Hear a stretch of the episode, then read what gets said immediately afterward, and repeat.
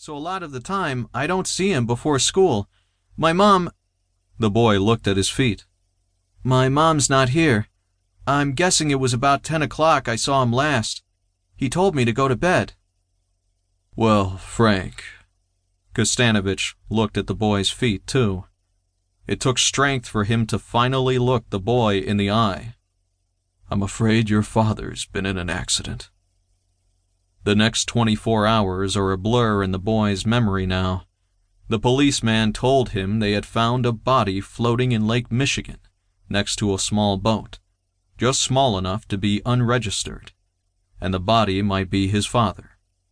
Then they had taken him to identify the bloated blue thing that had once been his dad. After that, the boy changed. He talked to no one. He took a week off from school. Then he took a year. He stayed in foster homes, where it was clear they cared more about the support money than the child. After that, he just disappeared. Hopped trains and rode the rails. He learned a lot of things they don't teach in school. Things nobody should learn.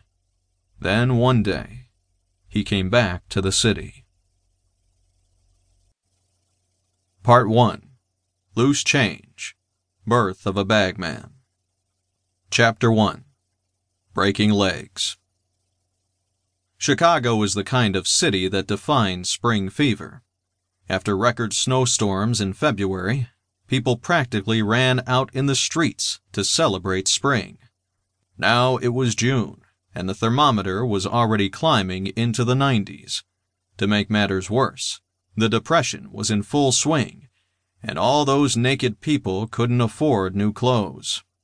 Politicians kept saying prosperity was right around the corner, but so was the line at the soup kitchen.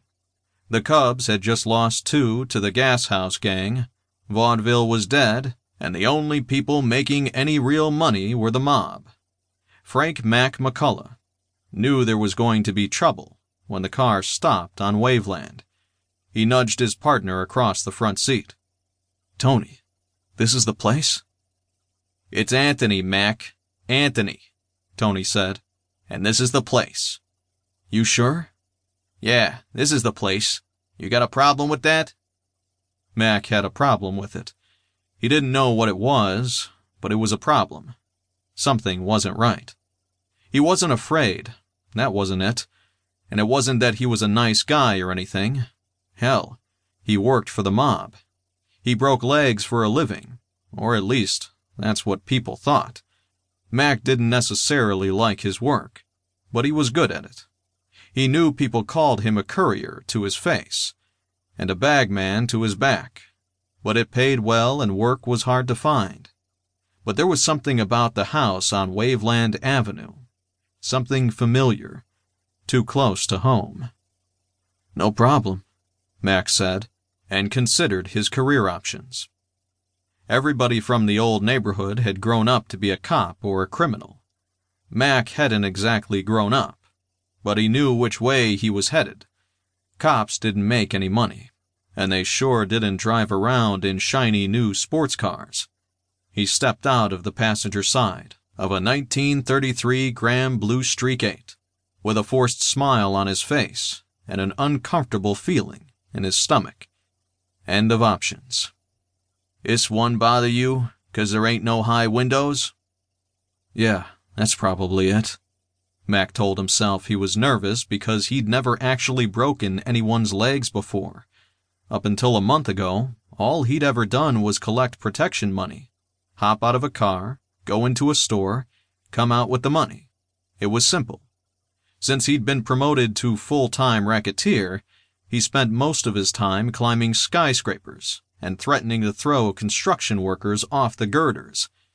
If it was a businessman, they'd take the elevator, and Mac would threaten to drop him out the window.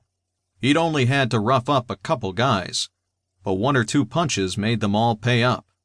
The breaking legs thing wasn't a bad rep to have if you were making collections. Don't worry, Tony said. He slammed the car door and rolled his shoulders, making sure the revolver under his coat didn't bulge.